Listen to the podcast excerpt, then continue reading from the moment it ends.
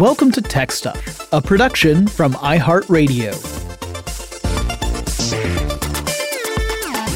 Hey there, and welcome to Tech Stuff. I'm your host, Jonathan Strickland. I'm an executive producer with iHeartRadio, and I love all things tech. It is time for a classic episode. This episode originally published back on September 5th, 15th, 2014. It is the first part of a multi part episode, so we're going to be doing this over the next couple of Fridays. This is titled The History of Area 51, Part 1. Area 51 uh, has gone through obviously cycles of infamy as uh, being a top secret location where all sorts of stuff was going on. Some people just said, "Okay, well that's just it's it is a top secret facility, but it's one where regular terrestrial kind of aircraft are being tested. Others were saying, no, no, no, Area 51 is a secret base where alien technology exists and is being studied. Uh, so let's listen in on the actual history of Area 51. So uh, we decided, I, I had talked about doing an episode about Area 51 for years. Threatening might be the better word for it. I've been threatening to do an episode about Area 51 for years. And uh, just, it was one of those things that we kept on putting off because it's a, it's a big topic and it's so big that Ben has been very generous with his time and he and I are going to be doing three episodes mm-hmm. about this subject. So the first two episodes are a history of this facility and what what is actually documented as having happened there. Ah, yes, the real history, mind you. right. The third episode will be the mythology of Area 51 and some of the uh, stories that have been attributed to that area, uh, some of which uh, border on um, wackadoodle. I think is a good way of putting it. Yeah. So yeah, so we're going to cover all of that. So this episode, we're going to look at the history, and if you've heard the term Area 51, but you've only seen the uh, depictions in pop culture, like sure. in science fiction, mm-hmm. uh, you probably aren't entirely sure what it is. Now, first of all, Area 51 isn't necessarily the the proper designation for this facility. It's the popular one, mm-hmm. but uh, really it's more often referred to within within um, documents, official documentation, as Groom Lake, mm. and uh, that's because there's a big dry lake bed in Nevada called Groom Lake, and this facility is built right on there. Right, and it's built there uh, for a reason. It's in uh, Nevada. Yep. Yeah, and uh, you you've got some great notes on this. All the way down to latitude and longitude. Yes, yeah, because because this was the thing, you know, for years and years and years, the government would would very very carefully disavow any mm-hmm. any knowledge of such a facility. They would say, no, you know, nothing out there exists. Groom Lake? What is, what is that? Yeah. Why would you groom a lake? There's For what purpose? A dry lake? you are speaking crazy talk. So, yeah, yeah. Yeah, but, but one of the big reasons why it's out there is cause a dry lake bed in Nevada tends to be pretty darn flat. Mm-hmm. And if you want to say, have a remote location where you can develop and test secret aircraft and you need that space in order to take off and land the aircraft, mm-hmm. a big dry lake bed's a pretty good, uh, you know, location, right? Yeah, it's fantastic. It's also far enough inland that the, uh, any foreign observers at the time of Groom Lake's construction yeah. would have a really difficult time observing anything that happened there without being noticed first. Absolutely, because at the time, this is before we get into satellites, right? So yep. if you are trying to spy upon the construction of Area 51, it was built back in the 50s then you essentially had to have a spy plane flying over the United States, which was a pretty risky thing to do. Right. Uh, but meanwhile, that's exactly what was going on at Area 51 was the development and testing of spy planes. So it's also known as Homey Airport. That's more, uh, that's a more uh, recent moniker over there. Uh-huh. Um, and it's, uh, it's probably, I have it in my notes. I have it as the most famous secret facility. the most ever. famous, worst kept secret yeah. facility. Yeah, it's the it's the secret facility everyone has heard of, which is mm-hmm. kind of funny. But but they still manage to keep the actual uh, activities within the the facility itself largely secret. There have been some reports that have come out. Some of them are credible, some of them are less so. Sure. But it's it's one of those things that that secrecy has also led to some serious issues that we'll get to more in the second part. Some Yeah. things that have happened that uh that bring up the question of accountability. Mm-hmm. Like how can you be accountable if you can't acknowledge the stuff that goes on at that Right. site? Right. And uh, it's no wonder we know that whenever there is a lack of transparency, we find a plethora, and I'm using that word correctly, Yes. of speculation. Absolutely, because we have to fill in the gaps, right? Yeah, it's like a Hitchcock movie. The monster you don't see is always going to be worse than the monster on screen. Absolutely. But let's go to, uh, as, as they say in, uh, Alice in Wonderland, let- let's start at the beginning. What do you say? Absolutely. So let's say that you are uh, you are a, a a country that is involved in a little altercation called World War II, Mm-hmm. And as a result, you need to start building out your own military uh, capabilities. Well, the United States was very much concerned with this and started to look for all sorts of places where they could build uh, various uh, airport landing strips for military purposes. So they identified this one spot. And you mentioned I had the latitude and longitude. I'm going to go ahead and give it. it's at 37 degrees, 14 minutes north latitude and 115 degrees, 48 minutes west longitude, uh, which means it's right, it's within 100 miles or 161 kilometers of Las Vegas. Uh, that's, that's to the south of Area 51. And then the closest town is actually called Rachel, Nevada, and that's about 25 miles or 40 kilometers to the north. And, uh, the, the original purpose of the facility, which wasn't really even a facility, it was just a couple of, of landing strips. Right. Like Um, more like a little compound or a small airport. Yeah, it was meant to be a training per- place for uh, gunner schools for, for people who are actually working on on gunner positions within aircraft. So it was a training facility, and uh, it was created by the Army Air Corps. Right. Notice we didn't say Army Air Force. Yeah. This is before the Air Force was ever a thing. So yeah, it was Army Air Corps. Uh, they ended up using it, like I said, during the 40s. Mm-hmm. by the end of it, they, they essentially, they didn't formally decommission it because there wasn't really enough there to do that. Yeah, they just sort of stopped using it. Yeah, they kind of like, well, the war's done. Mm-hmm. Let's pack up and go. And they left it kind of where it was. Now, that didn't mean that that was the only, u- only organization to use that area. Uh, there was, uh, something else that happened. So, in the 1950s, and this is jumping around a little bit because I don't actually have it right here in my notes, but in the 1950s, two things are going on. One is you have the rise of the Cold War, which means that now we no longer have an active, uh, uh, armed conflict going on, but we do have an escalating political conflict between the United States and the Soviet Union. And a bunch of spying. Yes, a bunch of spying, which would factor in heavily. We also at that same time, on both sides, both the United States and Soviet Union, had an era of developing nuclear weapons, right? Yes, sir. So the part of developing them was testing them to make mm-hmm. sure that one, they worked, and two, you, you wanted, you wanted other countries to know you had them without knowing specifically what your armament was. right. And without you explicitly admitting that you had them either. Right. It was tricky stuff. So the, the wastelands of Nevada were often areas that, uh, the Atomic Energy Commission would use to test this stuff. And there was this grid of land that they were using to test various types of atomic weapons, including some that were developed by Edward Teller. Uh, Joe McCormick and I recorded an episode about five technologies that were supposed to bring an end to World War but didn't. and Yeah. Edward Teller is the father of the hydrogen bomb. So several of his designs were tested in this area. That grid had 30 squares in it, and each square was called an area. All right? So you had areas 1 through area 30 this particular par- parcel of land where the former uh, Army Air Corps facility was was more or less adjacent to a square known as Area 15. So it's possible that the Area 51 name comes from transposing the 1 and 5 and saying, all right, well, that was Area 15. This is Area 51.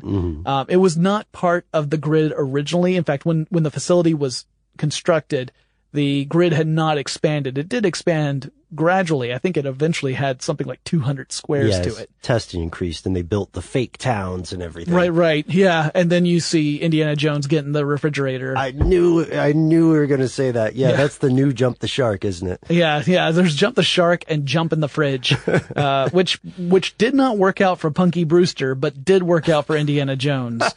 Um, so, mean while we've got this testing going on in this remote part of Nevada, which um, I don't know if you're aware of this, turns out that if you're testing lots of nuclear weapons in an area, it tends to be a deterrent for people to come snooping around. Oh, that's what we did wrong. we weren't we weren't actively uh, testing nuke devices around the office. Oh yeah. So- But, yeah, that's true. There's a um, there's a profound effect, and I know it sounds like we're jokingly uh, noting something that is glaringly obvious, but uh, even at that time, before there had been the ex- uh, before we had had such extensive research on the effects of this sort of weaponry, uh, everybody kind of saw the writing on the wall. Yeah. Right. So at that same time, like you were saying, with all the spying going on, and there mm. was a lot of it. We've we've done episodes on tech stuff about spy tech before, mm-hmm. and we've even done episodes on specific spy planes, like the the U two plane being mm-hmm. one of the most famous. Uh, there needed to be some way of developing this technology and testing it without people being aware of it, so that we could maintain that superiority of folks not knowing what we're we are and are not capable of doing. Right. So that led to the Central Intelligence Agency trying to find a good spot for this. And you might say, wait, the CIA, Aren't they foreign intelligence? they are foreign intelligence. So the, these were going to be mostly spy planes spying on other places, not the United States. We mm-hmm. have plenty of agencies that are here to spy on us. And isn't the Air Force already involved there? So that's what you would think, right? Yeah. Like why why the CIA? Why not the Air Force? Well, it comes down to no, and Ben, I know you've heard this term, black budgets. Right, yeah. the, the, the idea that you need to have a budget that is impenetrable. People, uh, people approve them, but they cannot see what the budgets are actually for, and it's all under the umbrella of national security. And the reason that this exists, now I know these get a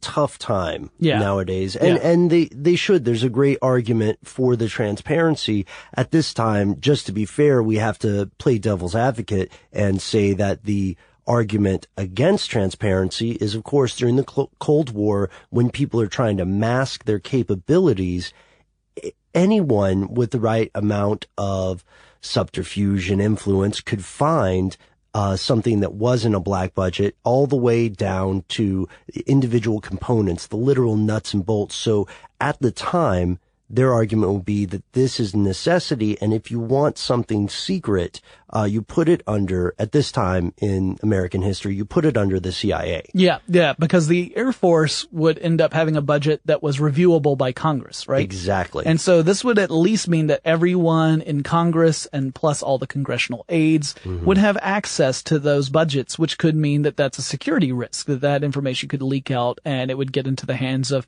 of, uh, of foreign agents that would end up having uh, the advantage because now they know what we were capable of. By having it as a black budget, you take that out. It also means that, again, you don't have that transparency and you leave the world wide open to just speculate on what's actually going on. Right. So there is a, there's another edge to that sword.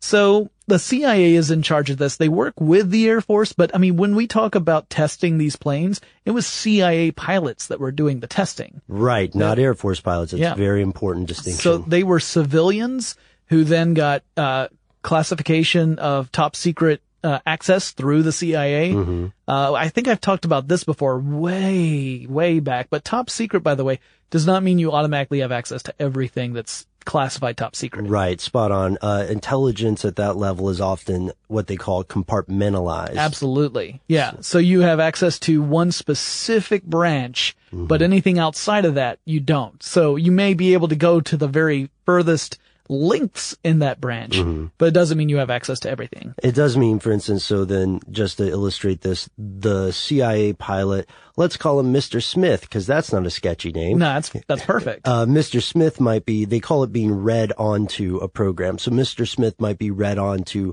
a program for a particular plane or even something as small as just a particular engine or design of a plane. Yes. How everything else about that is a mystery and it is understood that he is not even supposed to pretend that he thought of asking. We're going to take a quick break, but we will be back to talk about more of the history of Area 51 in just a moment.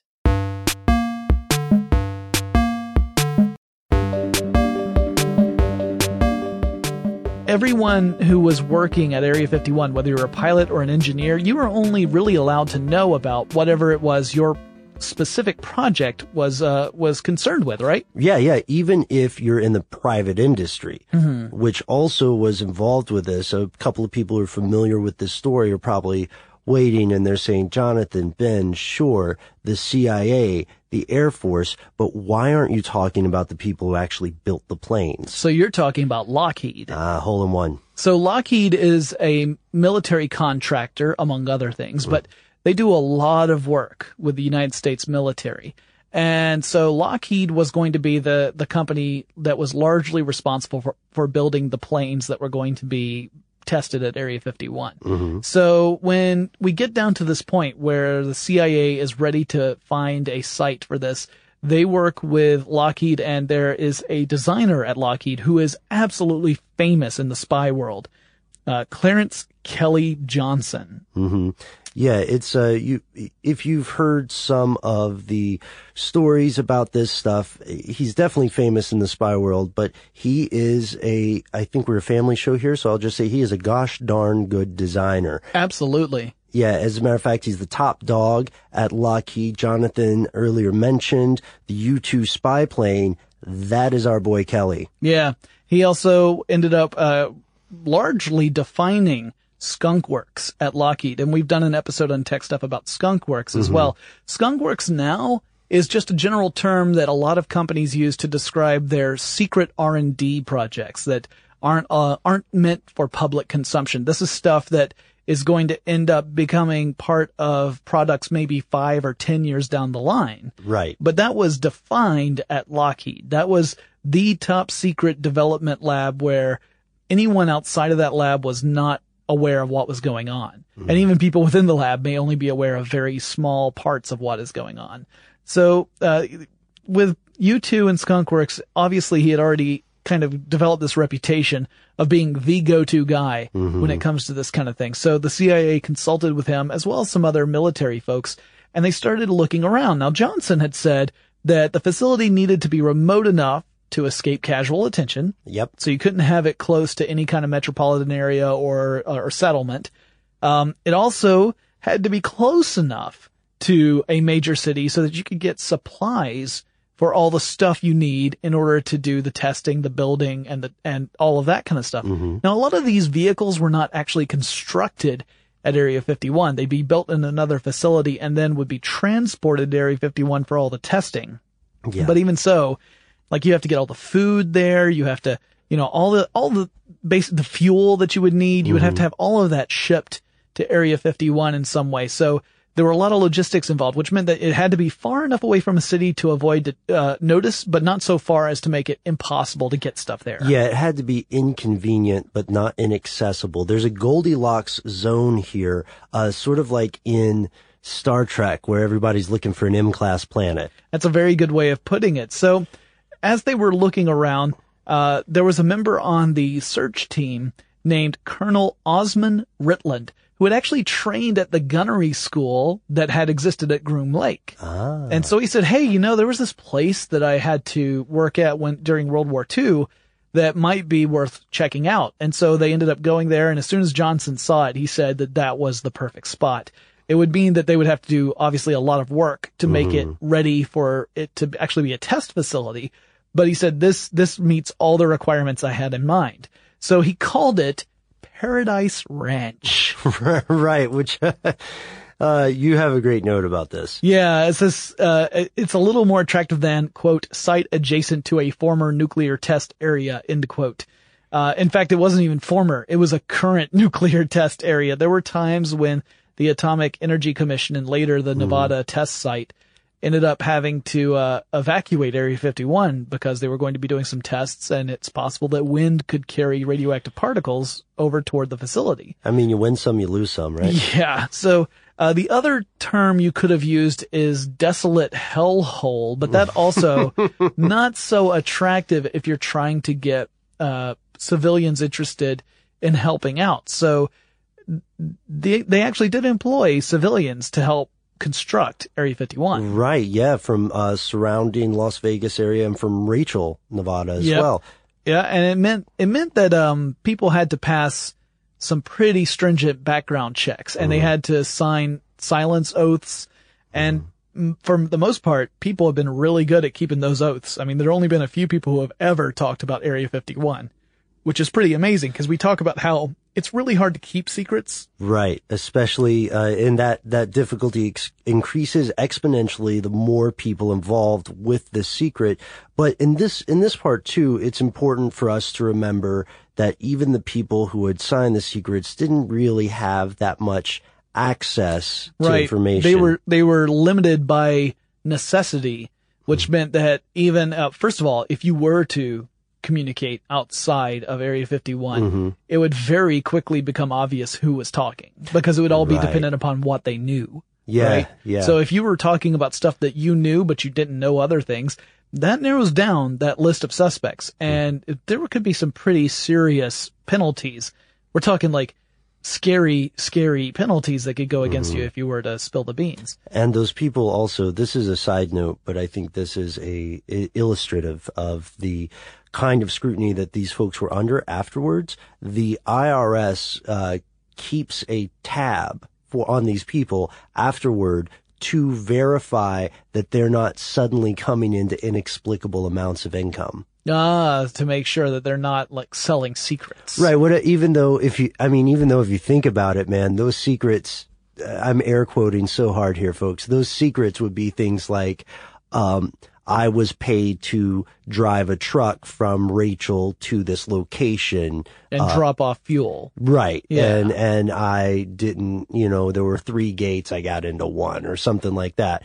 Um, and that's, you know, that's for sake of example. I don't know if there was a number of tiered gates. Yeah, so please- don't quote me. Please, Area 51, don't, don't come after us. We have not been there, nor have we tried to look.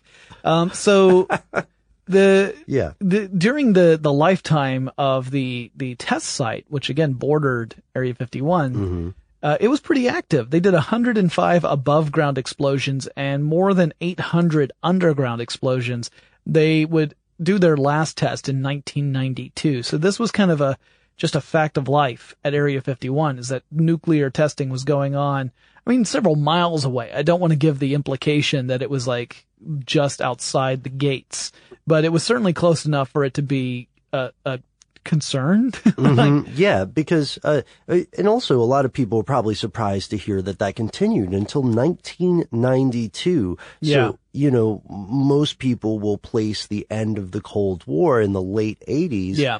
But this doesn't mean that the the testing would stop completely because uh, just as a Cold War has kind of a hazy conflict zone, it also has a hazy beginning and end. Whereas Yeah. we can trace World War II with uh, some concrete dates. Well, yeah. I mean, if, if, nothing else, you can go with the declaration of war and the treaties that ended it. Exactly. But uh, when you get down to this, you also have uh, the first acknowledgement that there was actually something there, which comes in a uh, a booklet that the uh, Atomic Energy Commission put out that was titled "Background on Nevada Nuclear Tests," and it came out in 1957, and it mentions a facility at Groom Lake. But in that one, it's called the Watertown Project, and that it was meant to study the weather. ah, and ladies and gentlemen, remember that last fact because it comes into play later. Right, in two episodes we will cover the the weather part of the mythology of Area 51.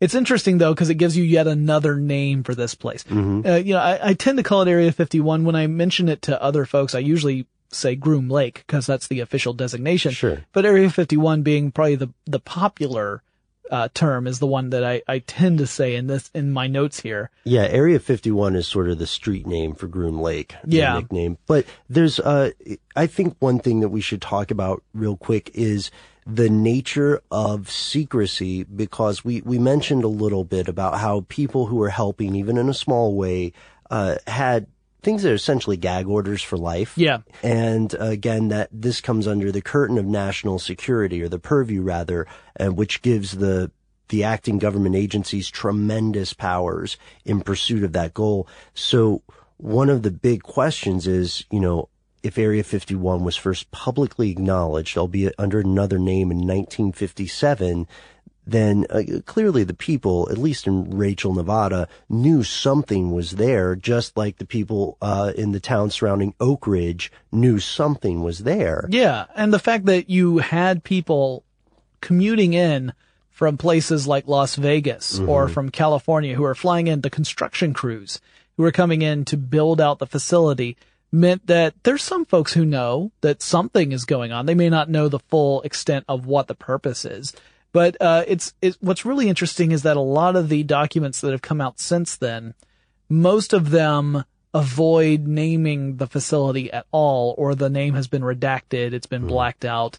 Um, and a lot of the information I've read has suggested that in the two or three times that it hasn't been, that it's been in an official document, they think that it was an oversight, that someone had failed to black it out or yeah, redact their marker it. ran out.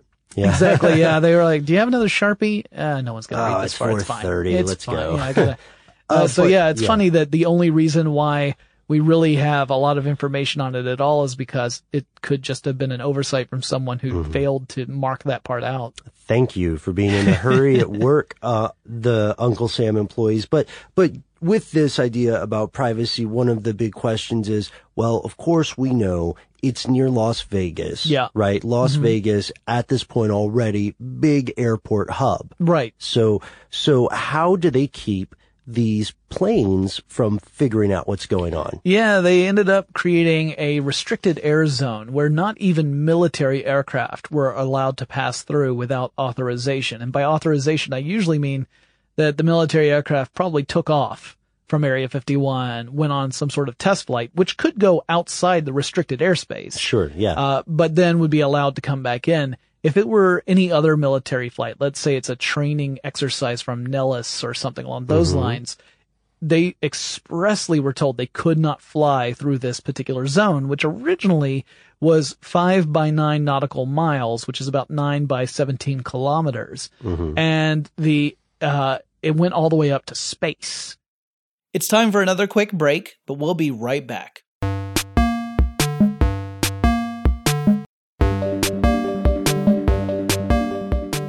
So, not the time, your commercial aircraft tended to fly at an altitude of around 20,000 feet. And your military aircraft might go up to 40,000 feet, but we're talking spy planes that were designed to fly at 60,000 feet or higher. So, these altitudes meant that, you know, you didn't want aircraft coming in and seeing something flying above them. They could actually have a pretty good view of that. In fact, that did happen quite a few times, which lent, uh, some it, it ended up being not as big an issue because a lot of people assumed it was something otherworldly that they were seeing. Right. Yes. And this, this is one of the, the big facts that later will, later we'll see, um, provides an explanation to some of this because at this time, for people surrounding the area, right, Yeah. who were just, you know, just your regular civilians, Yeah. they would, they would eventually turn to one another and say, what the heck is going on up there? Did you see that? Well, especially since a lot of these test flights took place at night. Right. So instead of being able to actually see an aircraft, all you see are the lights. And some of these uh, aircraft were designed to travel at remarkable speeds, particularly compared against the state of the art aircraft in other fields. Like a commercial aircraft could not hope to keep up with some of No. the, some of these were going Mach 3. I mean, we're talking supersonic speeds here. And at that speed, seeing a light travel that quickly could be a real head scratcher if you didn't know that in fact this was a, a spy plane developed by the United States government. Right. And that's how these things, that's how these things can, uh, evolve. Uh, just imagine, if you will, and this is hypothetical, mm-hmm. an ex-airline pilot mm-hmm. saying, well, I flew planes or a World War II veteran saying, you know, I was a pilot in uh, the Pacific Theater and there is no earthly craft that could do this. So that's where we see people making the leap. And again, in the absence of transparency, going with what they think is the I want to say the most probable idea, but really it's the most exciting and the coolest. Yeah, it, it's one of those things where if you can't conceive of people being able to accomplish that, right. then what else could it be? Right? Right. So it's one of those things where you think, I have never in my life traveled in a vehicle that is capable of moving at that speed I don't know of anything that humans have built that could do it, then you start saying, well, if humans didn't build it, who did? And then mm-hmm. you go to the little gray men or little green men. Right. And it's weird because we, you know, if I could do a little bit of a sidebar here, man, uh, we see this kind of reasoning pop up throughout history. Absolutely. Right? Yeah, and, yeah. Like no one could build the pyramids because look at how big they are. There's no way they had the technology, therefore aliens had to do it. Right, exactly. And in in a lot of times that situation is bound up in assumptions about human potential. Absolutely. And, and, we don't want to, we don't want to take away from right now the frankly astonishing and extraordinary things that human beings were doing at Groom Lake. Yeah, the engineering was phenomenal. So that's relatively small restricted airspace I talked about. Mm-hmm. By 1962, when they started working on other projects besides the U-2 spy plane, which again wasn't developed at Groom Lake, but it was it was tested there quite right. a bit. Um, they would expand it to an area of 22 by 20 nautical miles, which is 41 by 37 kilometers, and it became known as Groom Box or just the box, that you were not allowed to enter the box unless you were expressly told to. Mm-hmm. So, uh, there were a few times where pilots might accidentally or perhaps cheekily mm-hmm. skirt the box and were told in no uncertain terms to get the heck out of it, uh, before they might be fired upon. Yeah, yeah, yeah, like be forced to the ground or fired upon. I mean, we're this serious business. So the first spy plane they started to really work on at Groom Lake after the U-2 was the A-12. You're going to get a lot of letters and numbers in these mm-hmm. episodes. Mm-hmm. Yep. Um, this was part of Project Oxcart. Uh, so in 1962, the first A-12 spy plane arrives at Groom Lake. And it wouldn't be until I think the following year that CIA pilots would actually be able to fly it. So it had been at Groom Lake for about a year before it was being flown in tests. So it was meant to be a more capable spy plane than the U-2, and its mm-hmm. major difference was that it traveled way faster. Right, and this this was, I mean, clearly there's an advantage there, but also, uh, while it was traveling faster, it was reducing the footprint that it leaves on a radar. Yeah, so it was partly to try and, and find a way, because the U-2 has very, very wide wings, mm-hmm. right? It's, it's yep. very long and very wide. It's also, from what I understand, a true bear to fly. Like it's, it's supposed to be one of the hardest planes to fly and land. Yeah. Uh, I like that you added and land. Yeah. Uh, that's a really good point because it was built for the, the specs for which it was built and the expectations of this plane are in some ways contradictory to what makes a good plane. Yeah. It, it made it possible to fly it at incredibly high altitudes, which was important for the spying purposes and also just to uh, evade, um, uh, things like, like, uh, missile fire. Although what was happening was missile technology was catching up to aircraft technology, which was again the reason why they had to start developing things like the A-12. So the Oxcart program required the, the Groom Lake facility to expand and include more facilities just for military and civilians alike. So it had to had to have more buildings, and that mm-hmm. means you have to hire construction crews and figure out what you're going to do. Uh, the A-12 also needed a longer and stronger runway than what was at Groom Lake, so they had to reinforce the existing um, uh, runway and extend it out further, or else this plane would not be able to take off and land. So cleared construction workers, these are civilians. Security clearance. They would take, uh, exactly, they would take either a C-47 out of Burbank, California, or a D-18 out of Las Vegas. So both of those planes were military transport aircraft. And uh, the secrecy around those aircraft fueled the rumors and suspicion about what was going on at Groom Lake for years because you'd have these aircraft lining up at uh, various airports and Right. there'd be no designation. like you had to know about it in order to be able to get on it and be cleared for it, which meant that if you were paying attention just as a commuter going through these air- airports, you'd think, what's going on over there? Where are Like, those people going? yeah, there's no, there's no indication of what's happening here. And they weren't flown back immediately either. Right. They weren't doing this every day because that's just not, that's just not, uh, you know, efficient.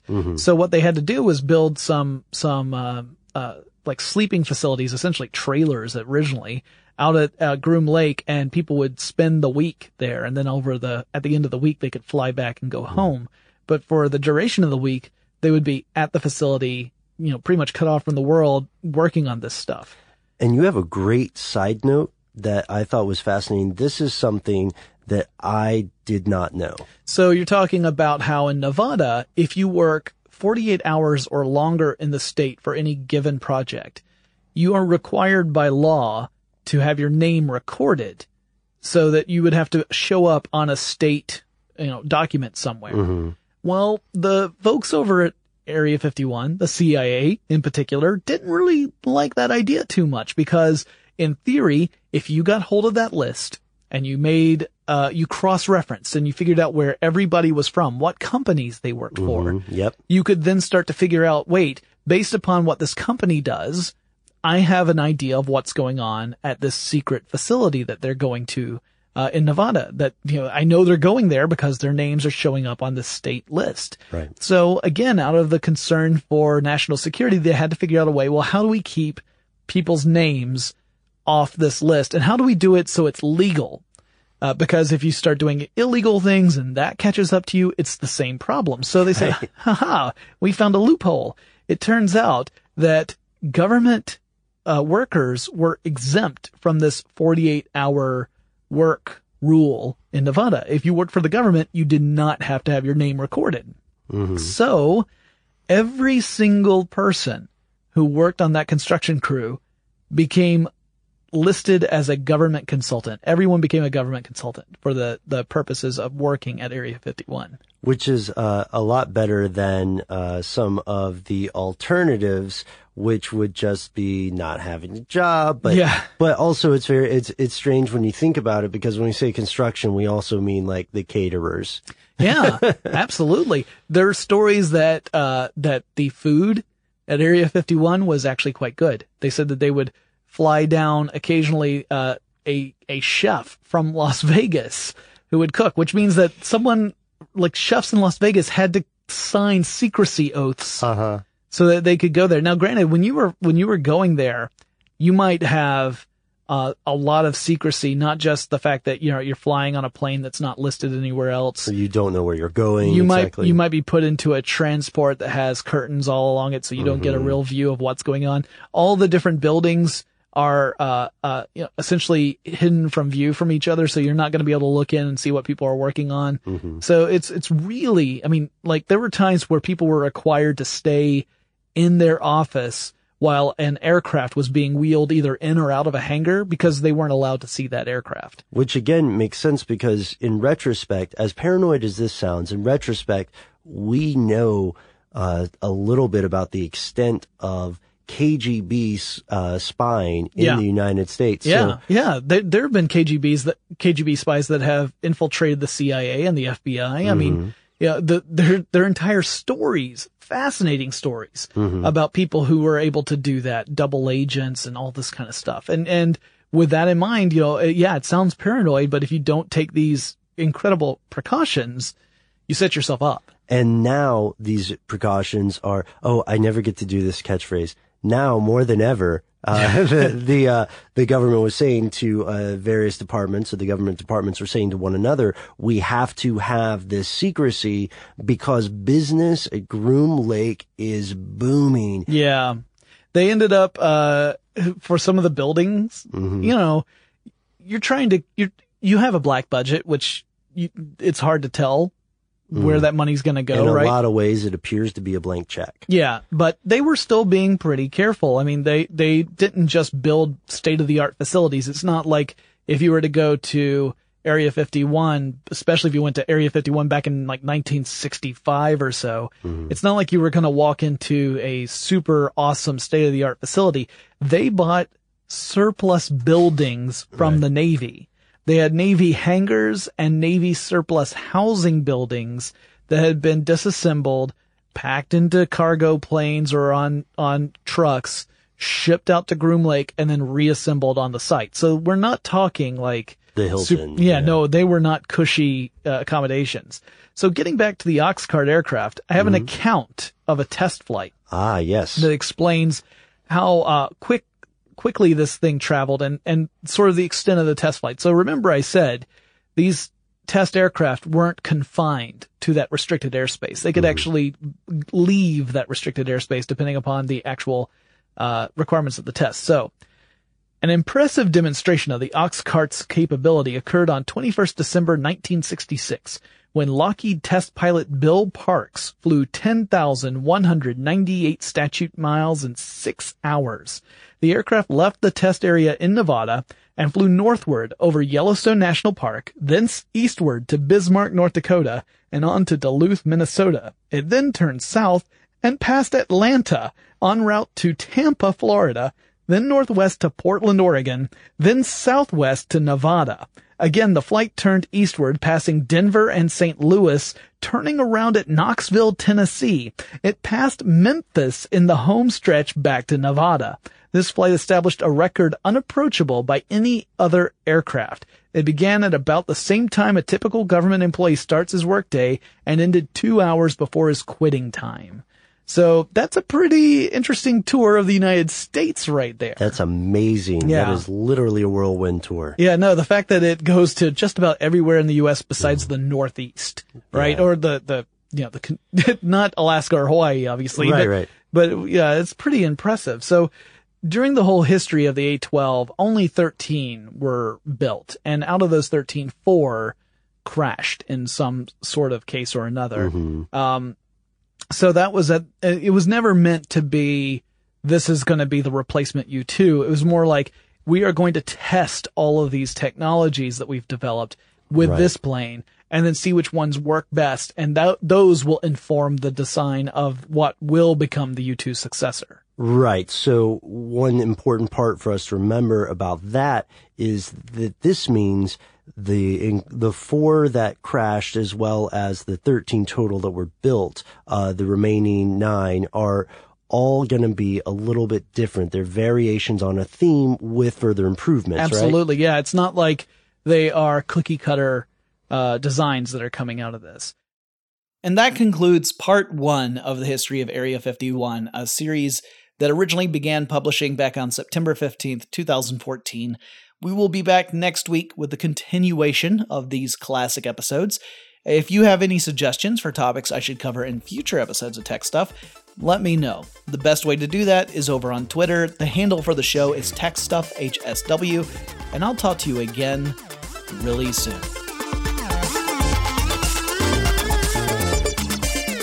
Tech Stuff is an iHeartRadio production. For more podcasts from iHeartRadio, visit the iHeartRadio app, Apple Podcasts, or wherever you listen to your favorite shows.